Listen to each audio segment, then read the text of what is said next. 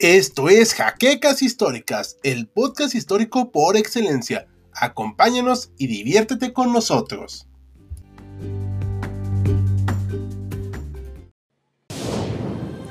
Bienvenidos a HC Historia Contemporánea, la página histórica por excelencia.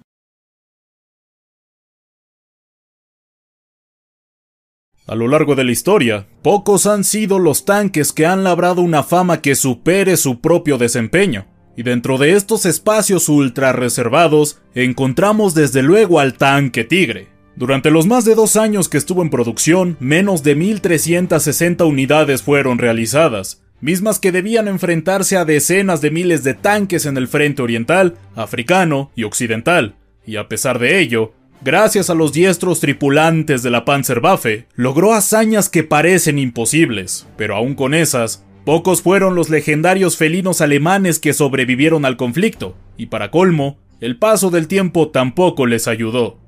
En el marco del frente africano, durante los últimos meses de la campaña, Alemania se aferraba con desesperación a los últimos fuertes que sostenía en el norte de África, mandando por barco todo el material que podía, y entre tanques y municiones se encontraba el Tigre con el chasis 250122 y que sin saberlo en ese momento, se convertiría en el único sobreviviente funcional de sus casi 1400 hermanos. Bienvenidos historiadores a una nueva entrega de Achtung Panzer, donde abordaremos la interesante historia del último tanque tigre vivo del mundo, y con vivo nos referimos a que es operacional en un 100%, que actualmente tiene como hogar el Museo de Tanques de Bovington en Inglaterra, en el video de hoy exploraremos los datos más interesantes de sus casi 80 años de existencia, partiendo de su creación, su breve historial de servicio, captura y cómo es que llegó a su residencia actual. Debido a que hablaremos nuevamente del Tigre 1, solo daremos los datos más fundamentales de su concepción y características técnicas,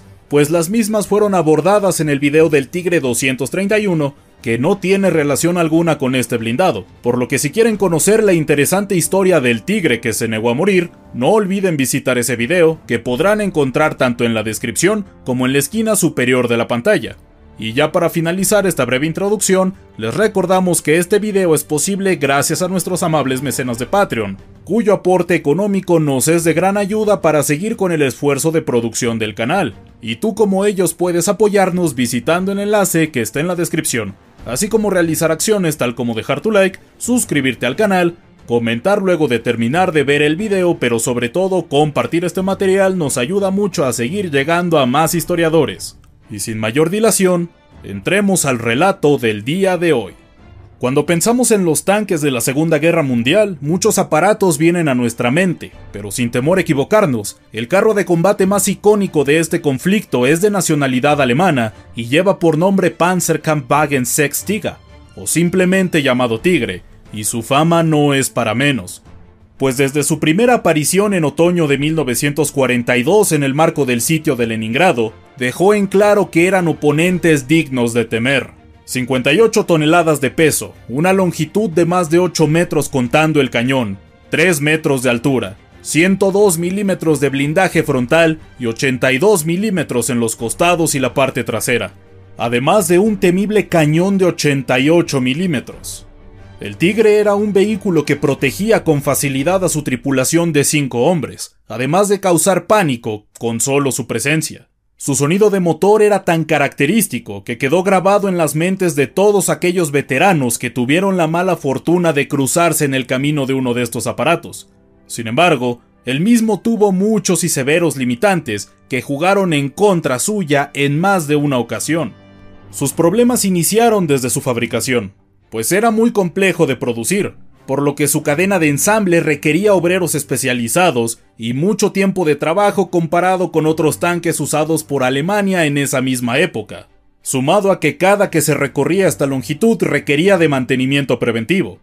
Esto era debido a que su transmisión tendía a romperse debido a factores como el hecho de que su motor Maybach de 12 cilindros no era capaz de darle una relación potencia-peso favorable, por lo que el destino de muchos tigres fue el de quedar abandonados tras las retiradas constantes a partir de mediados de 1943. Sin importar estos errores provenientes desde su diseño, el Tigre se fabricó de manera constante desde 1942 hasta finales de 1944,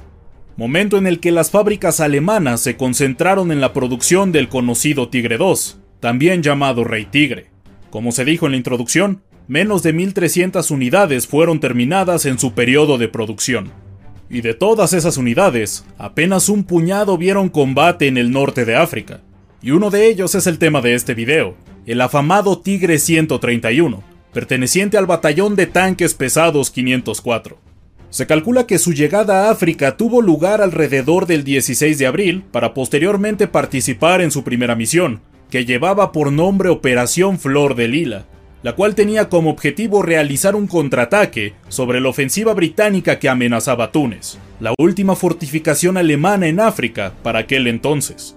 El ataque tuvo lugar la madrugada del 21 de abril de 1943. El Tigre 131 se posicionó en el lado norte de una colina nombrada Jebel Jaffa y desde ahí desencadenó el infierno para las tropas británicas que intentaron capturar su posición. Las armas combinadas del ejército británico no parecían tener efecto alguno, pero un disparo certero de un cañón de 6 libras proveniente de un tanque Churchill atascó el anillo de la torreta, hiriendo al conductor y al artillero de la ametralladora, el arma secundaria del tanque. Debido a estos factores, la tripulación optó por abandonarlo, el cual fue capturado por los británicos y se mantuvo en aquella posición hasta el día 7 de mayo, cuando fue finalmente recuperado por un escuadrón británico especializado en este tipo de tareas y fue llevado hasta la recién capturada Túnez, tarea que fue comisionada por el propio Winston Churchill, quien estaba muy interesado en la captura de uno de estos vehículos para poder estudiarlo.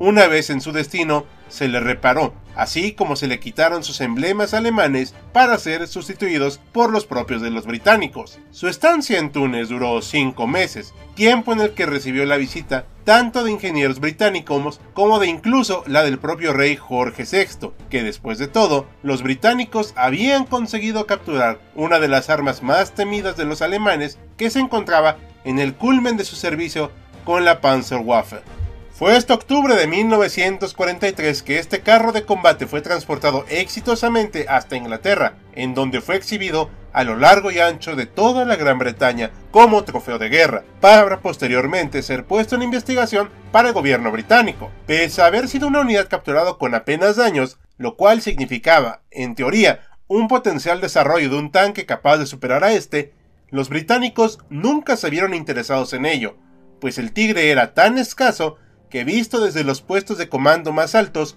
solo representaban molestias ocasionales que no merecían el tiempo ni los recursos para crear un arma que se le comparara en el campo de batalla, pero que gracias a contar con uno de sus rivales más prominentes, permitió que los aliados conocieran más sobre su uso potencial y por tanto estar más conscientes de los posibles movimientos de los enemigos. Cuando la Segunda Guerra Mundial terminó, el tanque se mantuvo bajo el resguardo del gobierno británico hasta 1951, momento en el que el 131 fue transferido al Museo de Tanques de Bovington, en donde permaneció estacionado como parte de su exhibición permanente, un destino muy similar a los otros tanques alemanes capturados durante la Guerra Mundial, pero cuya historia se aparta de ellos después de 1990, pues el tanque fue restaurado utilizando piezas de otros Tigres, además de emplear nuevos cables para su apartado eléctrico. Finalmente, en el año 2003,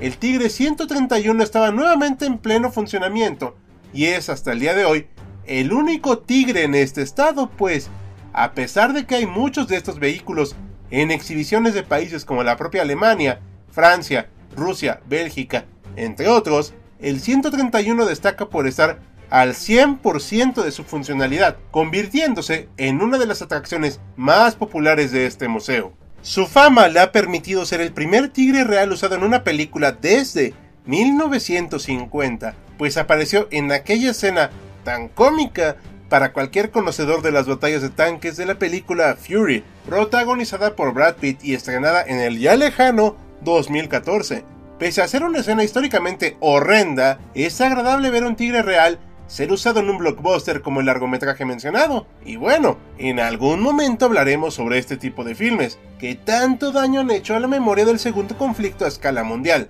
Pero ese tema es historia para otro día. Desde hace ya bastantes años, el Museo de Tanques de Bovington además de usar sus tanques para la filmación de películas, también realiza la exhibición de tanques anual más famosa del mundo, conocida como Tankfest, un espectáculo en el que el Tigre 131 siempre tiene un lugar y que es una oportunidad excelente para ver cara a cara la última bestia favorita del Tercer Reich, que esperamos le queden bastantes años más de exhibición como tanque en funcionamiento. Y esto es todo por esta nueva entrega de Actum Panzer, que como pueden ver es mucho más corta que los videos que solemos hacer. Pero no se preocupen, si quieren conocer más sobre el tigre, no olviden visitar el video que tenemos al respecto. Por último, queremos agradecer a nuestros mecenas de Patreon como José Andrés Sánchez Mendoza y José Antonio Martínez Chaparro, así como el resto de colaboradores cuyos nombres siempre aparecen en los créditos. Recuerda que otro modo de apoyarnos es realizando las acciones que ustedes ya conocen,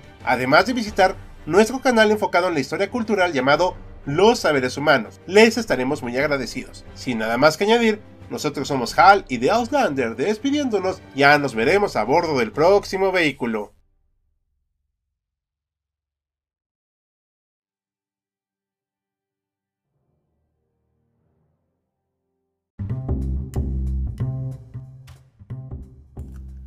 Gracias por habernos acompañado en Jaquecas Históricas, el podcast histórico por excelencia. Hasta la próxima.